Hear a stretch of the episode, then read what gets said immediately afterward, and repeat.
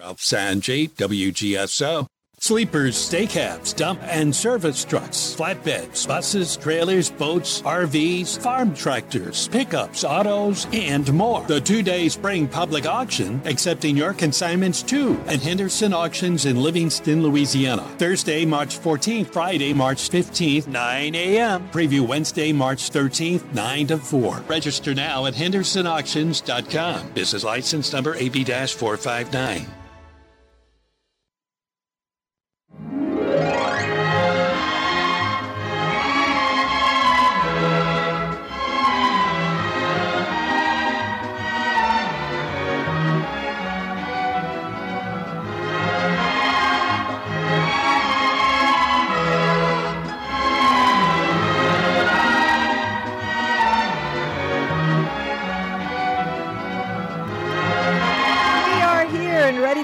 With the Monday installment of the Food Show. I'm Mary Ann Fitzmorris. I would love to talk food with you. That's what we do. It's what Sam Fitzmorris has been doing for thirty-five years. Let's keep going with it. Oh my goodness, I have such a lot to say today. And it was just a ridiculous eating weekend. I could talk for two hours, just what we did over the weekend. Josh, have you done any of the fish fries, either restaurant fish fries or Catholic school fish fries? I have not. Okay. Is that something you have ever done? I have not chased it down, no. Okay. You know, that's a very good way of putting it, because you kind of, sort of do have to do that. I hope that we will be talking to someone from the Archdiocese today. I have put out that feeler, and I don't know if it's actually going to happen. I just checked my email and saw that it uh, that they are finding someone to do that. I don't know if they will do that before three o'clock today. I really do hope so, because I would like to talk about it before too many weeks goes by, and we don't have a lot of openings the rest of the week. So I hope today will be a day that they can do it. The first Friday in Lent was a fun little exercise. We went to, uh, we stayed on the North Shore because the weather was really forbidding. Nothing like today, which is just gorgeous. But um, we went, oh gosh, okay. Well, I'm just going to fill in with my stories while we don't have someone on the phone. So let's not have them wait. Let's go to Matthew. Hi, Matthew. Hello. So this weekend, we went to another new place. Oh, my goodness. I'm just so impressed. Well, don't be too impressed. Uh, we went to uh, Fisherman's Cove slash Harbor uh, Oyster Bar and Seafood. That's one of Patty's favorites. It's too bad Patty's not here today, because she loves that place. Oh, somebody kidnapped Patty. Oh, dear. That's my yes. Uh, yes. So, uh, first off, it has two bars. Uh-huh. And there, w- there were no oysters drinking at either one of them. Really? Oh, my gosh, really? Yeah. That was that was this yeah. Friday? Was this Friday? No, this was... Uh, Saturday. Oh, okay. Well, maybe Friday kind of bled them out of oysters. Because, well, you know, there's a lot of people out looking for seafood on Friday evening right now. The only so. thing I was looking for on Friday evening was my house. I'm, I'm still on the road for an hour and a half from work. Oh, my goodness. So. Oh, gosh. That hurts just so, listening to that. Go ahead. So, uh, yeah, it's just... You would think at an oyster bar, oysters would be drinking there, but no. I guess. Um, I That's guess curious. It is. Teetotalers. Yeah. Uh, so the uh, my wife had the stuffed melon stuffed with uh, crab meat dressing, and it had real uh-huh. crab meat. Yeah, she didn't eat good. the melon, but she ate all as the it should. Dressing. As it should. Go ahead. And I had the blackened catfish with something called Robinson sauce. Hmm. And it's a red sauce with kind of an almost marinara-ish consistency, but not super sweet like a, uh, a ma- an Italian marinara sauce. But it had uh, a very tomato flavor. Sounds like with, catfish coubillon. Maybe with a little tiny shrimp in it, which were all very tasty. Okay. I thought you said a little tiny shrimp. So little tiny shrimp. Okay. Uh-huh. So did you yeah, like this experience? Did you? Is this a place you would return to? Oh, yes, yes. You would. Okay. All right. Was that th- that was your first time you were there? Absolutely. My wife and I kept saying, we're going to have to stop there and eat there. Okay, so you finally fine. did. We'll have to stop Matthew, there I am there. I am so happy to see you getting out and about like this. So that's wonderful. Yeah, and, uh, that, it was uh, a little bit more pricey than uh, mm-hmm. what we're accustomed to, but not extremely. I mean, we're not yeah. talking you're uh-huh. suddenly finding yourself at Ruth's Chris. Right. Nothing like okay. that. Uh-huh. Well, good. So, I'm glad uh, I'm glad that you have had a pleasant experience and are not too shell-shocked by the price, so that's good. I like yeah. hearing these different reports. Well, I like sharing them. Okay, good. I appreciate it, Matthew. Thank you. Call us again. Yeah, I will endeavor to do so next time I have something new and interesting to report. Okay, I love it. There was one one question I wanted to ask sure. you. Go ahead. And maybe you know the answer and maybe you don't. Why is it that at a restaurant the ketchup says do not you do not need to refrigerate, but when you get the bottle supposedly from the same manufacturer home, it says refrigerate immediately upon opening? Well, my guess would be that, and I don't know, uh, but and I've never read the ketchup bottles in restaurants or at home, but I would assume that it probably means that since a ketchup bottle is going to be sitting out twenty-four seven at a restaurant, that it's okay. And it's probably okay for you to do the same thing with your ketchup bottle at home if the one in the restaurant can be okay. All of that stuff is so loaded with preservatives. You know what I mean? It's just, you don't even want to think about that. Don't think you know, about it, I, Matthew. I, I generally don't, but my wife sees these things and she immediately has to refrigerate. She's a curious person. Well, ask the person in the restaurant next time. I'd be curious to hear what they have to say. Oh, what'd they say? They, they don't know. To you. Okay. Well, I do not know why that would be. I'm guessing that it is that the restaurants cannot refrigerate their ketchup, and so they, it stays in one little caddy, in one little section, and they bring it out every day. But it just goes to show you that it's probably not something you need to worry about at home. And I can I can vouch probably, for that because I don't not. do it at home. So anyway, all right, Matthew. And I'm not dead. But I don't I don't sure recommend that? that people I don't recommend that people uh, copy the things that I do though. I really don't. Aha, uh-huh, okay. All right. Take care. Uh, okay. Have a good day. Bye-bye. You too. Bye-bye. five five six, nine six nine six is the number. It's the food show you're listening to. I'm Mary Ann Fitzmorris. We would love to talk food with you. If you had an interesting dining weekend, call me and tell me about it. Oh, I forgot to tell Matthew that he needs to, I think I told Matthew that he needs to go to the brick oven before. But if he's still listening, Matthew, you need to go to the brick oven because clearly you are a Kenner uh, resident or um, near nearby environs um Clearly, so um, that is uh, something you should you should try. We like brick oven. Gosh, so much eating over the weekend.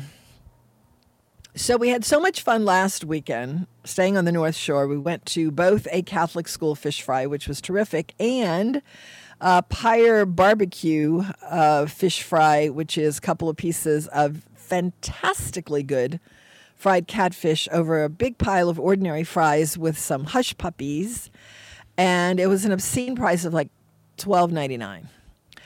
We did that last week, and so it was so much fun, and the weather was uh, not good, but the weather's been great, so I was really looking forward to some driving around this time. So we left the North Shore pretty much right after the show. And then we, well, you know what? Before I launch into this, I'm just going to say we have a break. So let's take a break, and we'll be back with more of the food show after this.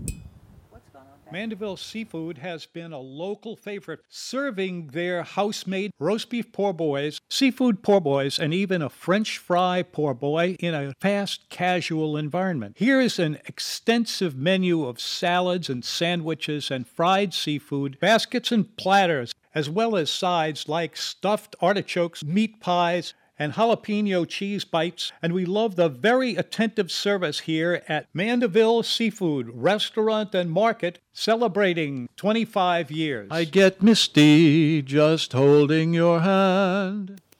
Mandeville Seafood is one of those places I attempted to go to a couple of times this week. The first time, I literally could not get into the parking lot, which is enormous. And uh, that just was not going to happen. So I went two days later and did not remember that they close at five on Sunday, and I passed by at a and I passed by actually when they were probably still open, but I went to walk the dog, and on the way back they were closed. So still have not gotten either the trout, which is probably not there, or the catfish, which is not a catfish, uh, crawfish, which is no doubt uh, leaving like hot cakes, because Will is very good at boiling crawfish. He definitely has the touch. Codfish, oh, we love codfish. I was going to go there again today, but we didn't make it there. So uh, we didn't make it anywhere. We just kept driving around, and Tom didn't want to get out any place. And so I we just, well, I'll, I'll get to that. But there's plenty more to talk about of the eating the Fitzmorrises did over the weekend. So on Friday, we left and headed directly to the South Shore. And I thought, you know what, the, the, the thing with the Catholic school fish fries is that they're kind of limited in their hours. So I think they open at like four thirty or five, and they're closed by seven. So you really got to get there. I don't know. Is anyone better at Catholic school fish fries than me? Is it best to get there early, or best to get there when they close? But it's definitely not best to get there in the middle of it. I can tell you that, having tried that a few times. So we, I, I texted a friend of mine who lives in that neighborhood asking what the good fish fry was in that neighborhood, and I was told it was Saint Catherine. So I thought, well, we'll hit the, the fish fry first before going to get the restaurant fish fry. So we arrived at Saint Catherine. There wasn't a single parking place, but it didn't matter because I wasn't getting out of the car anyway, because the line for the fish fry was halfway through the middle of the parking lot. And I knew that that was at least an hour wait, and so we didn't go. I'm really getting to be a fan of drive-through everything, because otherwise I have to leave Tom in the car or take Tom, neither of which are appealing to me. So um, I'm becoming a real fan of the drive-through. There's one at Saint Anselm on the North Shore. Are there only drive-throughs on the North Shore? Because I don't seem to see them anywhere on the South Shore. Okay, let's go to Keith. Hi, Keith. Hello. How are you? I'm okay. You? Good. I'm doing great. Thank you. Thank you. I have a question I've been trying to get answered for a long time. Okay. Why why do you have to completely cook chicken, but you don't have to completely cook duck? You can get duck medium rare, but you can't get chicken. You can't eat it that way. I, I've, nobody's been able to answer that question. Well, you know what? Your track record remains, but I will say this. Do you really want to eat duck pink like that? I mean, I don't understand. I don't understand why duck is like that. Like, to me, duck has to, I love duck and get it pretty much everywhere I go, unless it says duck breast, in which case I don't. Do you eat duck breast? Right. I do eat duck breast, and okay. I like it very crisp. Obviously, the skin very crispy. But, you know, to some very fine restaurants here in New Orleans, they'll ask you, you know, the chef usually cooks it medium with a little pink. And it's just, uh, not that I really care for it, but I just, I was curious as what makes a duck different than a chicken? You know, okay. I, don't, I don't know. Okay, I do not know that either. That is a question Tom could probably have answered off the top of his head. But I'm going to ask you, I, I, do you eat, listen every day? Because tomorrow I am going to call Gunter and ask him that question, because he will definitely know the answer to that. That sounds fine. And how about if I just give you a call back tomorrow? I love it. Okay. All right. So we're going to ask Gunter. I'll call him after the show and ask okay. him if he'll come on and, and chat about that. That is an interesting question. I've never thought of it, because I never eat duck breast, and I never have even been curious about it. I find it to be kind of tough. Do you do you find it tough? Well, I mean, I guess it's all in the preparation. I've never really had it tough, other than when I've tried to cook it. And now I'm, I'm taking to now I'm taking to believe it or not, to sous vide and everything, and I and I've beat that. I haven't had a dried chicken breast or or uh, a piece of pork in three years because of the good. Sous vide. Well, good. I'm glad you. I'm glad you like it. See, I don't mind sous vide anything but beef. I do not care for the way sous vide changes the chemical makeup of, I guess, the fibers in the beef, but I can always tell when a piece of beef has been sous vide, and I don't care for it. But I really do like the well, other stuff. Yeah. Anyway. Yeah, all right. I'm going to ask him. I'm going to ask him that. Yeah, that's a great question. Thank and you. And I'll give you a call back tomorrow. Okay. Good question. Bye-bye. All right. Bye-bye. Okay. Bye. Okay. If you are a chef and would like to answer that question, Uh, I would love to hear it. If you just know the answer to that question, we will take that as well. Uh, otherwise, I will defer to Gunter's wisdom tomorrow. So we were heading across the lake. Oh, we got to Saint Catherine. I said, this is definitely not happening. And it was now about six o'clock. So I called when we left there. I called Gabrielle, which is where we were heading to get their twenty dollars fish plate. And they said that they had already sold out, because by this time it was six o'clock. So I could see that we will have to order that earlier uh, next week. So we skipped the Gab- Gabrielle thing. What I've noticed about the fish fries this year for restaurant fish fries is that there are just a few of them. There's not even a handful of them. And I don't know if that will change as we move forward through Lent, but I feel like they would have announced that they were doing it if they were doing it.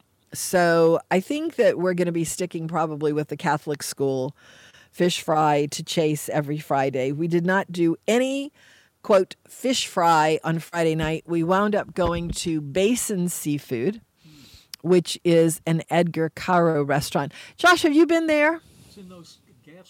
I have not been to Basin. The have you restaurant. Been to any of Edgar Caro's restaurants? Which would those be? Baru. Baru. I have been to Baru. Wait, is this the same one that has uh, Maíz Arepas? No, I, I wait. Um, I, thought- I, I don't think so. I thought that they did. And then I believe, I don't remember who I talked to, but I think that they said, no, he does not have Maíz Arepas. And I thought that he did at one time, so maybe he maybe he spun that one off, but he has Brasa. I've been to Brasa. Brasa steak. Yes. And he's opening the one in Morton's, if it's not already open, in the old Morton's. And um, let's see. He's got... Uh, That's I have been to Baru, but it's been a decade, so doesn't doesn't count. Oh, it doesn't. Yeah, I mean, I'm sure you know he's consistently good, but the the two on Metairie Road, what's it called? It's not Koyakon. It's to, uh, I have to look it up. Next door to Brasa is his Mexican place, and somebody call Josh and tell him what it is. I'm drawing a complete blank. So I think he's got like four or five restaurants, but I did think he had Maíz Arepas, and I just, I don't know why I'm thinking that he doesn't, because I believe somebody told me he didn't. Is it Zocalo? Zocalo, that's it. Thank you, Zocalo. Mm-hmm. Yeah, so he has those two next door to each other. And I think that's it. He used to have a cool place across the side street from what is now... What's the beer place? No, Lula. Lula. But uh, and it was a really cool place and really, really good. I mean, the guy is so good. I love his food. And um, and, and so I was really kind of curious to see what Basin was. I remember going to Basin a while back, and I thought it was fine, which is pretty much what I thought of this. I was a little disappointed because I am a uh, an effusive fan of Edgar Caro. And I was a little disappointed that it didn't send me to the moon as I feel like his other food does. I think Brasa is fantastic. Do you like Brasa? Oh, yeah. Brasa yeah. is yeah, next yeah. level. Yeah. Yeah, it's definitely next level. Absolutely. And maybe he's focusing his attention on Brasa and that ilk, and also the new one, Brasa Steak, that's going to be in Morton's, and, you know, maybe not stopping in as much at Basin. I thought Basin was a really cool little place, though. I really liked the feel of it. I was not expecting to really like the feel of it, but I really did. I, I felt very comfortable. It was kind of cozy. It was kind of happening, and I I really enjoyed sitting there. They have the, it's kind of smallish, and uh, I like the way everybody kind of does everything, and there's this kitchen bar that you can kind of peek into where they're working their tails off, quite frankly. And uh, I, I just found it really an intriguing kind of experience to just kind of watch everything. Unfortunately, there were some larger parties there. I thought the food was maybe maybe a little bit slow at first, but not really toward the end. Uh, I just thought it was an interesting, really interesting experience. We started with the char-grilled oysters, and uh, those were good. They were um, Parmesan and uh, some herbs, kind of medium, not particularly well done, but not not. We Tom and I have a disagreement about how we prefer char-grilled oysters. I like mine kind of singed, which is not the right way, of course. To have them juicy is better, and that's what they were. So Tom liked them a lot. We also got the... Um, Mexican street corn elote, um, and that was superb. Do you like that, Josh? I would imagine you do. Mexican street corn? Uh, yeah. Can't say I've had it recently. Well, you've had it, right? I, I, Mex- I think it's it's it's messy as all get out. Right. Like like the main thing. It's covered in mayo and. Co- uh, that's not gonna. Cotija cheese, wait, cojita, cojita cheese, and um, herbs, and it's it's a big old mess that you really have to clean your hands from. But I really like it, and it's roasted corn on the cob. There were three little pieces of this with a gigantic pile of stuff on top of that. And then I had crab claws, which I was blown away negatively by. I have never met a crab claw that I don't love ipso facto, but these w- were tough. Have you ever have you ever had that happen where a crab claw is kind of tough? Yeah, I had crab. You have? I you had have? crab. Yeah, I was in I was in Maryland uh, weekend before last. And uh, we got steamed crabs, and the, the claw meat was really tough. I'd never encountered that before. Yes, uh, well, I hadn't either. I was just like, "What? What's going on here? What is that about?"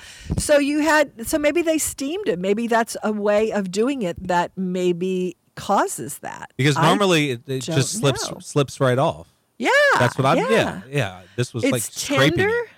Yes, it was like. You know what? That makes me want to call over and see if they're steaming them first, because I I don't know that I've ever, you know, definitely known that the crabs that I'm eating are steamed. Well, I don't usually have that with steamed crabs before. This is my first. Oh, okay. And the ones okay. I had in Maryland, I'm pretty sure because they're out of season, were shipped up from Louisiana. So huh. we were probably having the same kind of blue crab claws. No, you do. You absolutely you absolutely do. Yeah. That's that was one thing that Tom always said. Yeah, you absolutely do. So interesting. Anyway, that was a first, and I hope a last. I just was like, what the heck? Was that the appetizer that served uh, cold, the crab claws? No, it was not cold. Okay. It was not cold. No, no. I, I, I thought I there must be something wrong, so I'm going to go through the entire batch of them just to see if there are a couple of aberrant ones here. But it was the entire batch, so it must have been. I don't know. I would say the cooking method, but you're telling me that's not always the case. I don't know. Well, anyway, different and not something I want to repeat. So uh, the corn was delish. The uh, oysters were fine, not brilliant, but fine. The crab claws were a big thumbs down. I just and and also the sauce was not particularly flavorful. I mean, I was expecting at least to really like the sauce. We had bread to mop it up with, but it was not.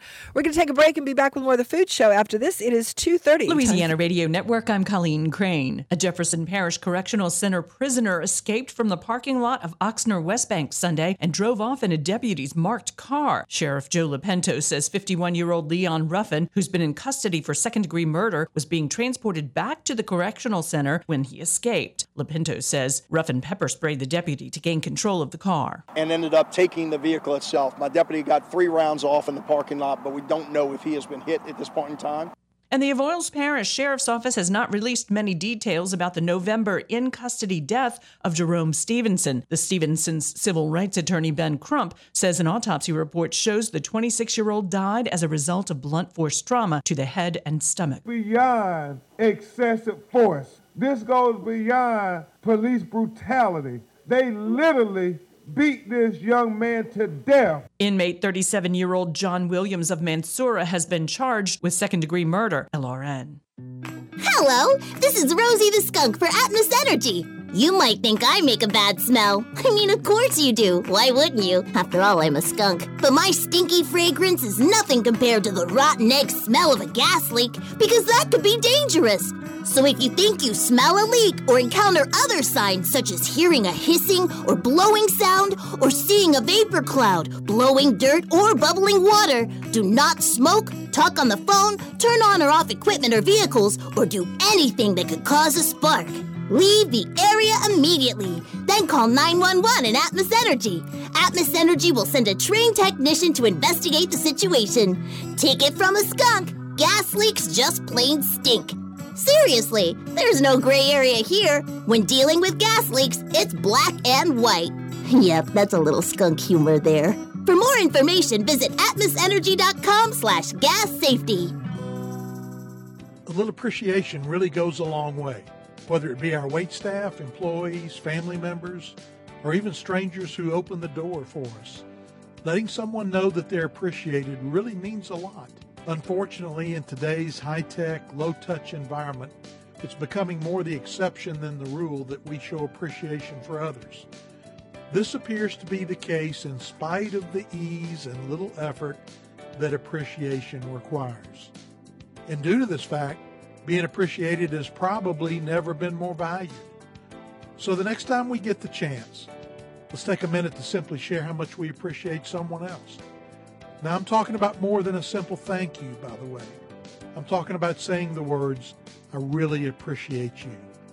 You'll make your world and someone else's a little kinder. I'm Ed Harrell, founder of The Kindness Revolution. The solar eclipse is coming in April, and you're going to be hearing a lot about it as it gets closer. You'll also be hearing about how important it'll be to have your solar eclipse glasses for your family and friends. Why not buy them from the store that promotes kindness? Simply go to shop dash kindness dot com and buy yours today. That's shop dash kindness dot com. By the way, our listeners get a twenty percent discount on all items, so head to shop dash kindness dot com and enjoy the eclipse safely with your family and friends. Remember, shop dash kindness dot com. When you're awake, the things you think come from the dreams you dream. Thought has wings, and lots of things are seldom what they seem. Okay, we're back. I don't know how, how long you've been waiting for me to come back, but that that happens on this show, uh, Josh. I should have given you more of a warning. Okay, so um, the crab claws were kind of shocking. I mean, they weren't bad, like so bad, but because you, you feel compelled to eat crab regardless, because crab is such a delicacy. Did you finish eating the crab? Uh, yeah, other than the claws, yeah. the rest of them yeah. were very good. Which yeah. I was shocked. I mean, yeah, yeah, you just, you finish, you power through because it's crab, you know, can't insult the crab, you eat it. But uh, I just, I've, I've never encountered that before and hope I never encounter it again.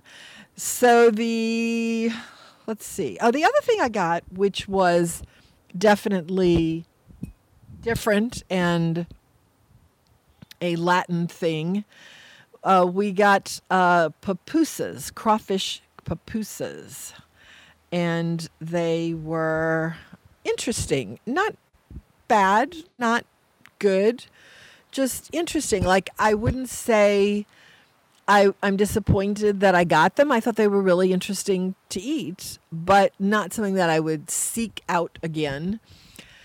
They were crawfish stuffed. And not really all that much stuffing. They were in a sort of red chili sauce, but not a bright or very potent chili, just noticeably a chili sauce. And there was a little pile of like coleslaw kind of julienne vegetables on top with crispy things. I call them crispy bits. Do you know what I'm talking about? I bet you run into them a lot because you go to hip restaurants. But you know, it's like this unidentifiable little crunch that is odd. Do you know what I'm talking about? Mm, I'm trying to think of what it would be.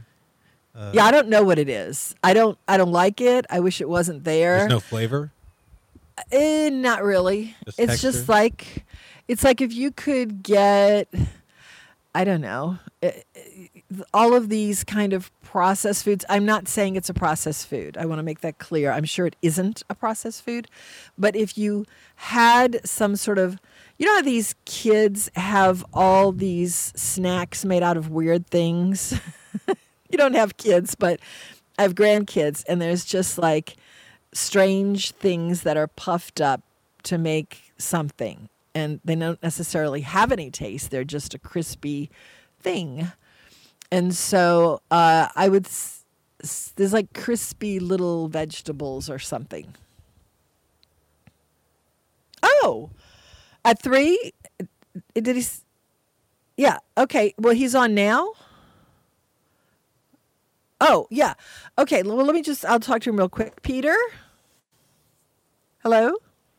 Hey, oh, Mary Ann, this is Peter. Hi. Hi. So are you calling us back at three and just checking, or do you want to go on now? I mean, it doesn't matter. I, oh, it, no, it's... I was just confirming. I think Sarah, when she called this morning, said, hey, could I do it at three? But I was, I didn't get a, a, like a call back or anything. I wanted to make okay. sure I was doing the right thing. Okay, so I just saw her email right before the show, and I answered it, but I didn't know a name or anything. So, yes, you are on at three, and we're going to talk about fish fries. Okay, all right. Okay. Okay, so just call that, call this number. Yeah, I mean, if if now is convenient for you, we can do it now. It doesn't really matter. Three o'clock is our usual guest time, and I'm just talking about, you know, where we ate over the weekend. So if now is more convenient, we can just go ahead oh, and go. What, if what, three I mean, is whatever, more convenient. Whatever you'd like to do, sure. I mean, I'm, I'm, we just finished the paper, so uh, we, we were actually in pretty good shape. Okay, so why don't you just call back at three, and we'll I'll just keep talking about what I'm talking about. We'll we'll start you okay. off at three, okay? Sounds great. All right, thanks. Okay, thank you. Bye-bye. Nothing like doing the inner workings of the show on the show. But you just never know what's going to happen on the food show. That's kind of part of its, I like to say, charm. Anyway, uh, so after that, after the um, the... corn cakes, hoe cakes. I mean, that's what they're like, pupusas. They were soft corn. It's like a soft corn pancake is how I would describe it, filled with something, in this case, crawfish. And um, it was nice. I mean, it was a different kind of thing. I don't eat that normally, and it was good. I remember Tom was really, really into this place called Pupuseria Divino Corazon back in the nineties, and he definitely put them on the map. It was a uh, little place on the West Bank serving El Salvadoran food, and it was um, very popular, mainly because Tom was talking about it. And uh, they're not there anymore, but um, he really liked pupusas. They're fine. I mean, I, it's not something I would crave or go out of my way to get, but it was fine. And the last thing we had, I, I was really disappointed in this because it was uh, a seared drumfish over popcorn rice, which is always a winner for me, and lima beans, which I adore whenever I see them. And this is something that Tom is crazy about. Fish and beans, he calls it. Fish and beans. And um, it's a magical combination. This was not magical. It was pretty ordinary, including the popcorn rice, which I am devastated by. I love popcorn rice so much because you can boil it and just eat it without butter or salt, and it has such a unique flavor just all by itself that I am totally smitten with popcorn rice. We had an advertiser on the show early in the show, and it was Baker Farms popcorn rice. And I thought the flavor of that product was extraordinary. And I have had some popcorn rice that I don't really think has a whole lot of flavor, including this uh, that we were served there. I'm going to have to go to Mandeville Seafood and purchase the popcorn rice that they have there and test it out, because I have had some popcorn rices that do not stand up to what I think of as the flavor of popcorn rice lately.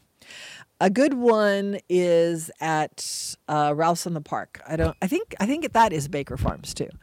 It's good stuff, but not this. This was not particularly good. The fish was fine, not especially flavorful, not all that well seared, which I kind of like if you're searing a fish.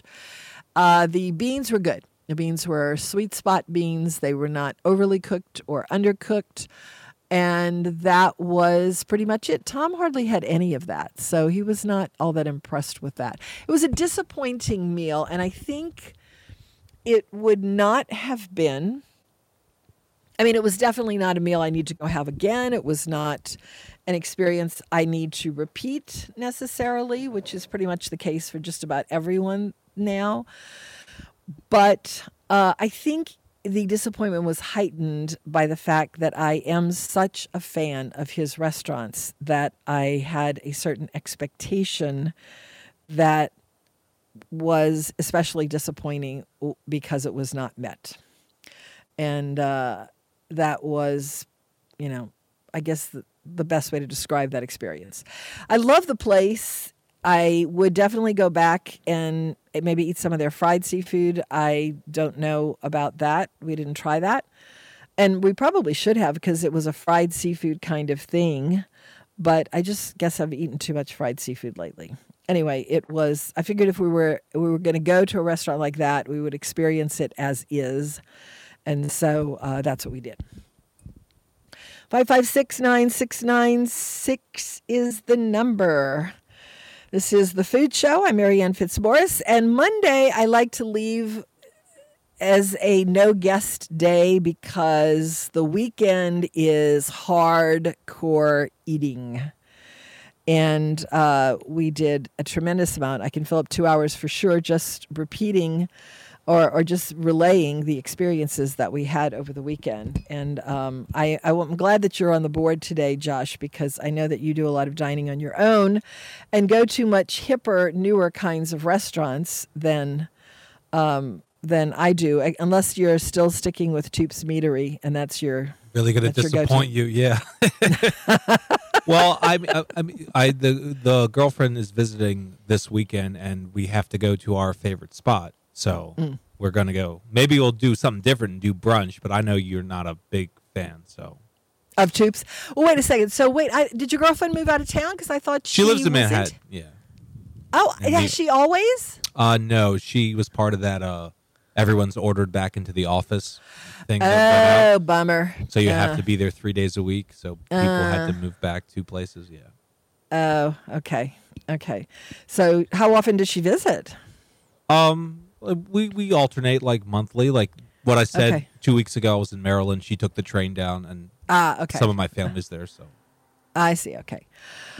All right. Well, I want to hear about Maryland too, because I have family in Maryland. We go up there too. And well, my son went to school up there. So we have lots of Maryland connections. five five six, nine six nine six is the number. If you want to talk to me, I'm here. I'd love to talk to you. We'll be back with more of the food show after this.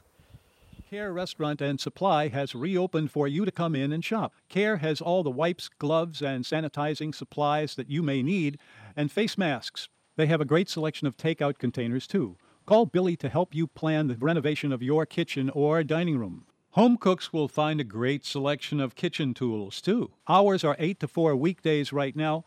Buy local. Our city depends on it. Care Hotel and Restaurant Supply. Call four eight two, oh two nine four, forty-eight fifteen Conti Street. When you're awake, the things you think come from the dreams you dream.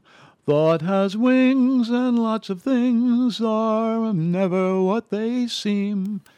Okie dokie. So where were you in Maryland? Where's the where's the family there? Just north of Baltimore. Um, oh. And our fir- okay. first night in, we had, uh, she, the girlfriend really wanted steamed crabs, and uh-huh. it, it's kind of out of season, February. Um, mm-hmm. I, we, I, I went, we went out to Maryland to avoid the big Mardi Gras weekend because I live downtown, and it's kind of untenable mm. if you've uh-huh. done it for a couple decades. Just easier to leave. Um, uh-huh. So I had steamed crabs from one place, so you could just pick them up uh, to go, and uh-huh. even though they were Louisiana crabs, they're done in that typical Maryland right. steamed right. Old Bay seasoning style. They, they were great. Old Bay, yes. Other than the uh, tough crab claws. They love their Old Bay, like Which, we like our Zatarines. Go ahead, what? And then um, I think later on in the weekend trip, we had, uh, my mom has a favorite place to get crab cakes um, called On the Docks, if you uh-huh. want to. And they actually catered her wedding uh, last, oh. last uh, October. So uh, we went there, got crab cakes there, and you know the style they do. Broiled, yes. everything. Yes. Uh, those are fantastic. Those are real crab cakes. I do not like what we call crab cakes. I don't know here, why so. They can't do that down here. It, it... They can. You just have to get it to the right restaurant. There are restaurants that are doing it. Oddly enough, you know who's doing it really well? And I, I just am shocked by this. But Boulevard, have you had the Boulevard crab cake? No, they do a broiled Old Bay. The Boulevard crab cake is... enormous? Fantastically good. It is popping out with crab meat. It is shocking. And I don't know what they're charging for it now, but at one time I think it was like fifteen bucks, which is crazy for the amount of crab that's in that. And yeah. I highly recommend it. In, in Maryland, it was uh, like twenty-seven dollars, twenty-eight dollars. Yeah. But they're yeah. huge. It's just a pile of crabs. Yes. Yes. Okay. Now, this one is not as huge as the Maryland crab cake, but it almost is. And it's just shocking. I mean, I just because I don't have a lot of uh, normal praise for Boulevard, I call it the Houston wannabe, but this is an outstanding crab cake. You have to give credit where it's due. It's an outstanding crab cake. Now, of course, there are A-list crab cakes, you know. Uh, the one at uh, G W Finn's, of course, at um, oh, August, Mister B's has a great crab cake. And I would have to think some more about other places. But there are terrific crab cakes to be found around town. But for the price and the fact that it's a casual restaurant, I am stunned by the one at Boulevard. But... do you like the Fedleys? Do they call it Fedleys? Or f- how do you say it? Fadleys? Ooh, uh, I'm I'm blanking on, I, I know what you're talking about. Let me. Yeah, the one that's right on the water. And is that, I love that place. I think it's got a lot of charm to it as well. Um, but I haven't had any other Baltimore crab cake in Baltimore that I can, you know, compare that to. Yeah, Fadley's. Fadley's, yeah, yeah, yeah, yeah. We were we didn't get any crab cakes downtown Baltimore on the water. Okay. We did visit that area, um, uh-huh. but the other spots are more towards the east, out on the water, uh-huh. on the bay, outside the outside the city. That where my mom has her favorite spot and everything else. Okay, uh-huh. uh, I do love that crab cake. Honestly, though, I was I, I just wrote a piece for our newsletter, which is coming out in the next day or two, about. Dishes twelve. Tom used to always do a dozen best fill in the blank. And in this case, this was like a roundup piece of the dozen best seafood dishes around town that you could hardly call a sacrifice.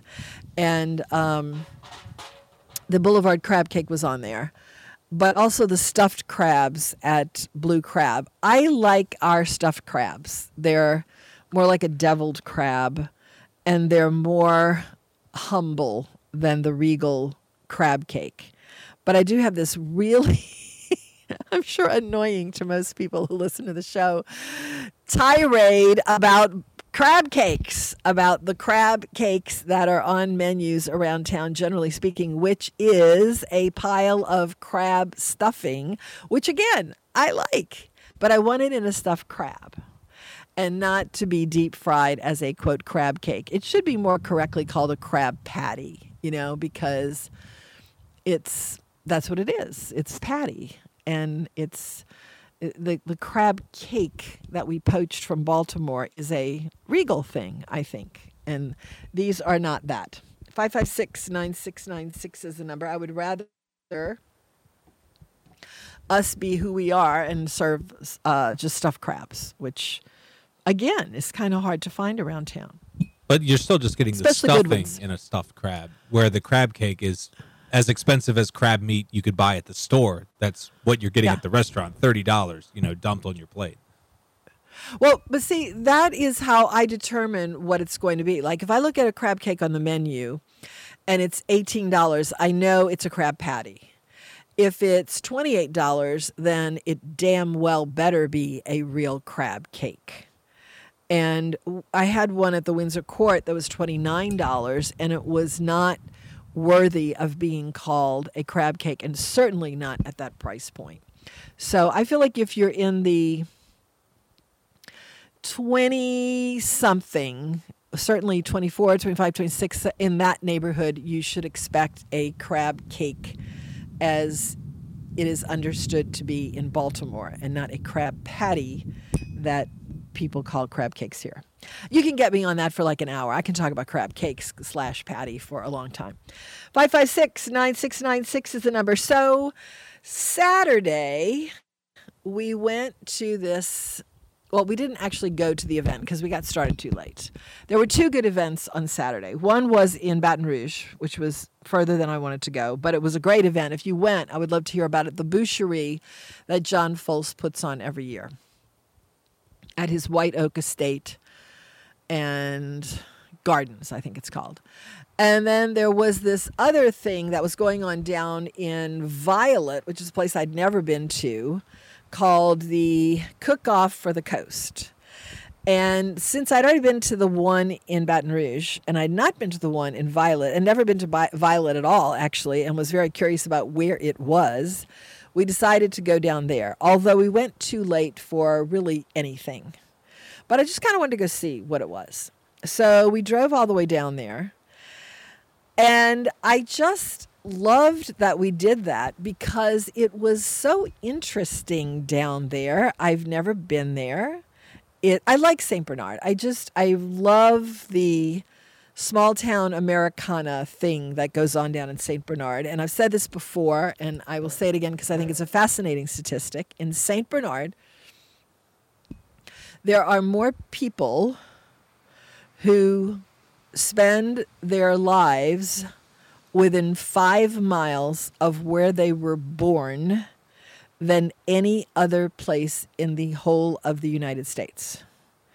And I think that's a charming statistic, which is representative of that whole area and the vibe down there. And so I love going down there because I like that kind of stuff.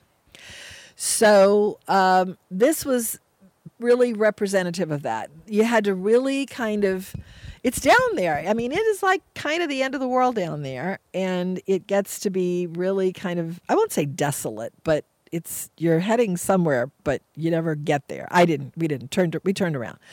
But um, it's it was at a place called Dockville Farm, which is super cool, and uh, I'm just glad that we went just to just to be there. We missed all of the everything. There were lots of people still there. They were about to na- announce the winners for this cook-off, and um, It was just a, it was just a small town Americana kind of thing, and it was charming. I was a little distracted by booths that had a lot of pelts, because that's definitely not my thing. But it was, I am sure, a good time had by all. If you went to the Cook-Off for the Coast, call me. I would love to hear a report if you actually went to it. We kind of went by it, and it was sort of a drive-by experience, and just kind of looked at it. And I thought it was charming, and didn't stay for the awards, but just, it was nice to kind of go down there.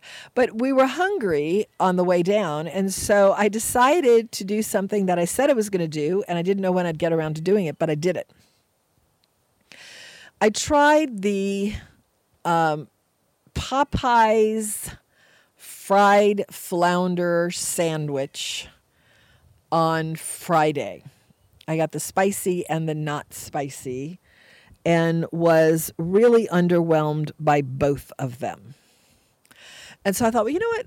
To be fair, I should check out the good old McDonald's Filet-O-Fish, which I used to love, actually. And the last one I had was at a place on the North Shore, and I was really saddened by it. And I thought, well, let me give it another try since I had just done the Popeyes one. So we swung into a Chalmette McDonald's, which I thought would have the same sort of thing going that all of Chalmette does, and it did. And I got the Filet-O-Fish, and I got a meal. I got Tom a big, giant Doctor Pepper, which is the kind of thing he loves. And I got the fries, because I'm, I keep reading about the fries. And it was, a, you know, transporting back thirty years, forty years. And it was good, I have to say.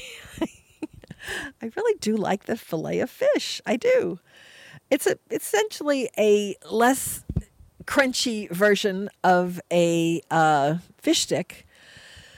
I love cod, though, and I hate to say it because I know it's it's hanging by a thread, but I do love cod, which is, of course, why it's hanging by a thread. But it was very good. I, I, I mean, you know, relatively speaking, of course, we're talking about a fast food fish sandwich, but I thought the Filet-O-Fish is still the king of those sandwiches.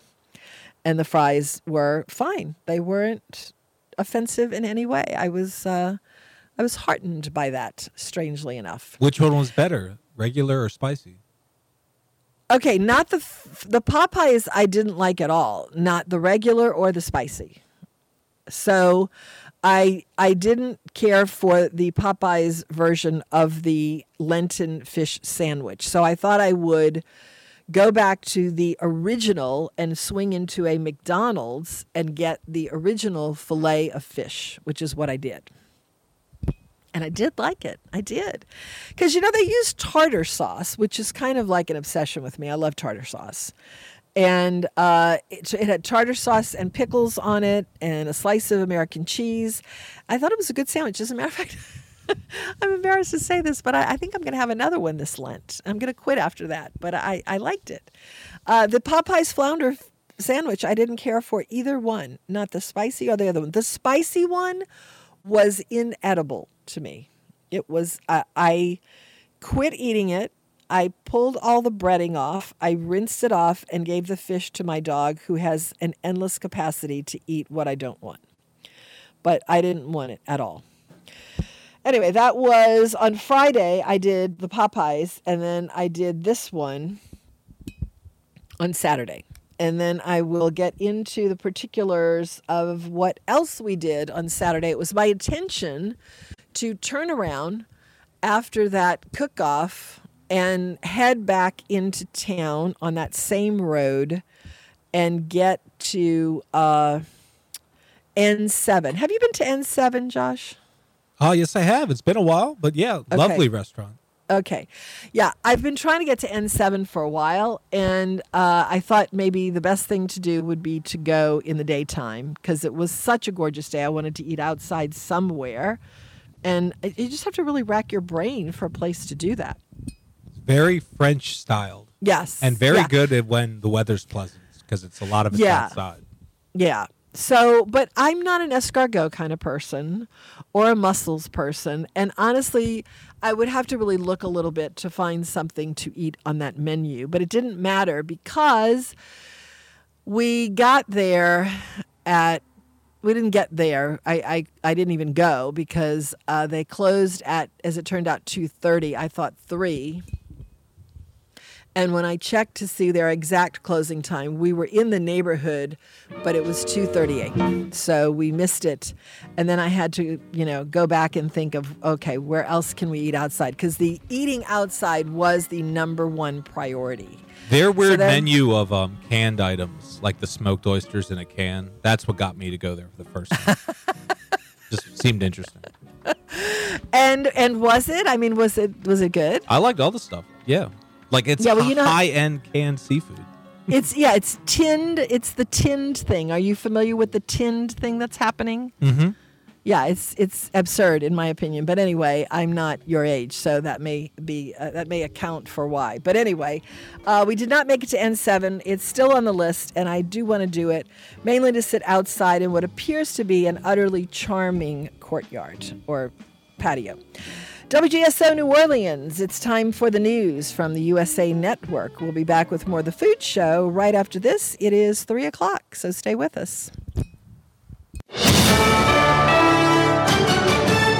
U S A News, I'm Ryan Daniels. Technically, you can call it a heat wave. The Midwest and East Coast regions can expect to see temps remaining well above normal for this time of year. Forecasters saying Monday through Wednesday will be the warmest stretch in many parts. In some places, those temps will average about forty degrees above normal. There could also be some dangerous severe thunderstorms as a low-pressure system sweeps west to east across the country. Early Monday, out ahead of the storm front, Plain states from Nebraska to West Texas are dealing with high winds and wildfire watches. Compromise legislation on foreign aid is still coming together at the U S House in Washington. Two of the biggest proponents, one lawmaker from each party, continue working to bring it before the full House for a vote. We are forcing this bill to the floor to make sure that everybody acts because, as uh, Ple- President Zelensky said, they have weeks and not months. Republican Congressman Brian Fitzpatrick of Pennsylvania, on with CBS's Face the Nation Sunday, pitching the bill to voters. So was Democratic Congressman Jared Golden of Maine. The votes are there to support Ukraine and our other allies, Israel, Taiwan,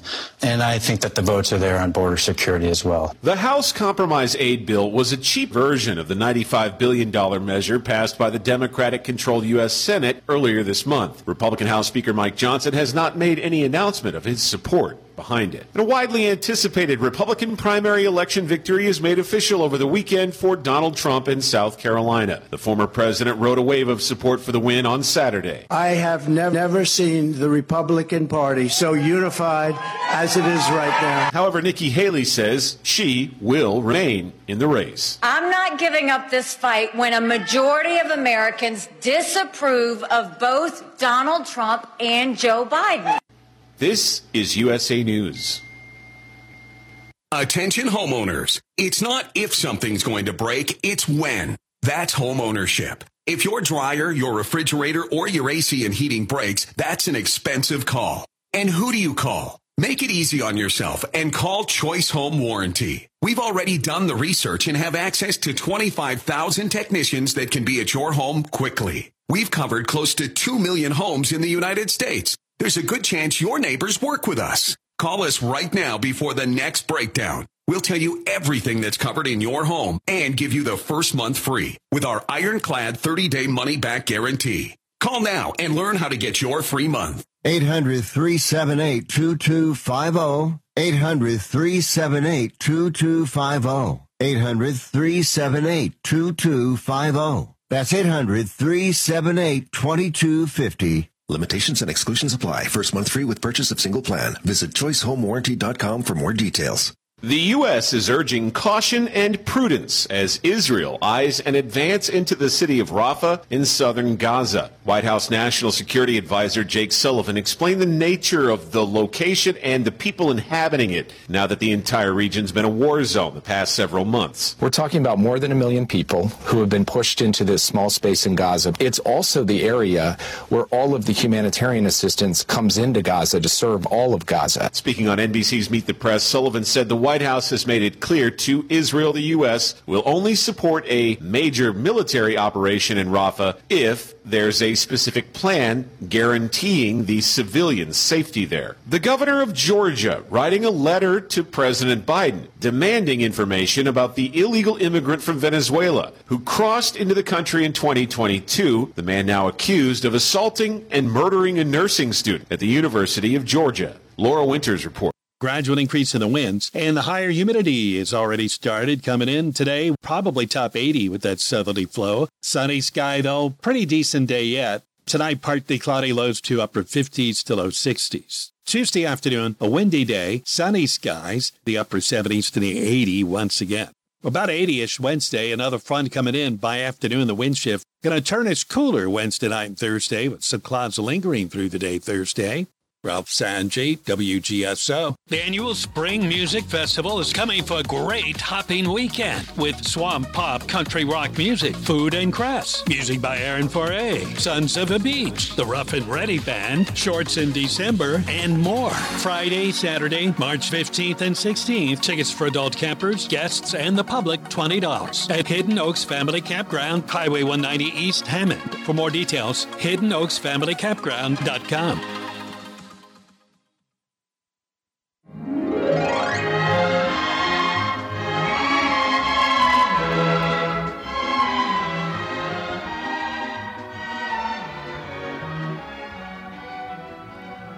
Back for hour number two of the food show, or Tom likes to say, the second course. I'm Mary Ann Fitzmorris. This is when we talk to someone who has something to promote. But, you know, I don't think the fish fries need any promotion anymore. They're they're crazy busy. We're going to be talking to Peter Finney, Junior about the uh, Catholic school Archdiocesan fish fries. It's madness, isn't it, Peter? Mary Ann, it really is, and I just added my sixty-eighth parish uh, fish fry. And what happens is this: we put the you put the list out, and thank God for the internet, because uh, you put it out in print, and of course, as soon as it hits print, it's uh, it's it's dated, because everybody who forgot to send their information is, oh wait, we have oh. fish fry too. So we just got our sixty-eighth, and that's Saint, and just in case you're wondering, that's Saint Louis, King of France, in Metairie. Uh, so they. They are they're now officially on the, the Clarion Herald uh, fish fry list, and uh, it's uh, oh. clarion herald dot org, so you can get your up to the up to the sizzle uh, uh, list of all the fish fries in the Archdiocese. Now, okay, did you say sixty-eight as in the number sixty-eight of fish fries, or the sixty-eighth year? No, sixty-eight fish fries right now. And, and okay. to put that in perspective, there's one hundred twelve parishes uh, in the Archdiocese of New Orleans.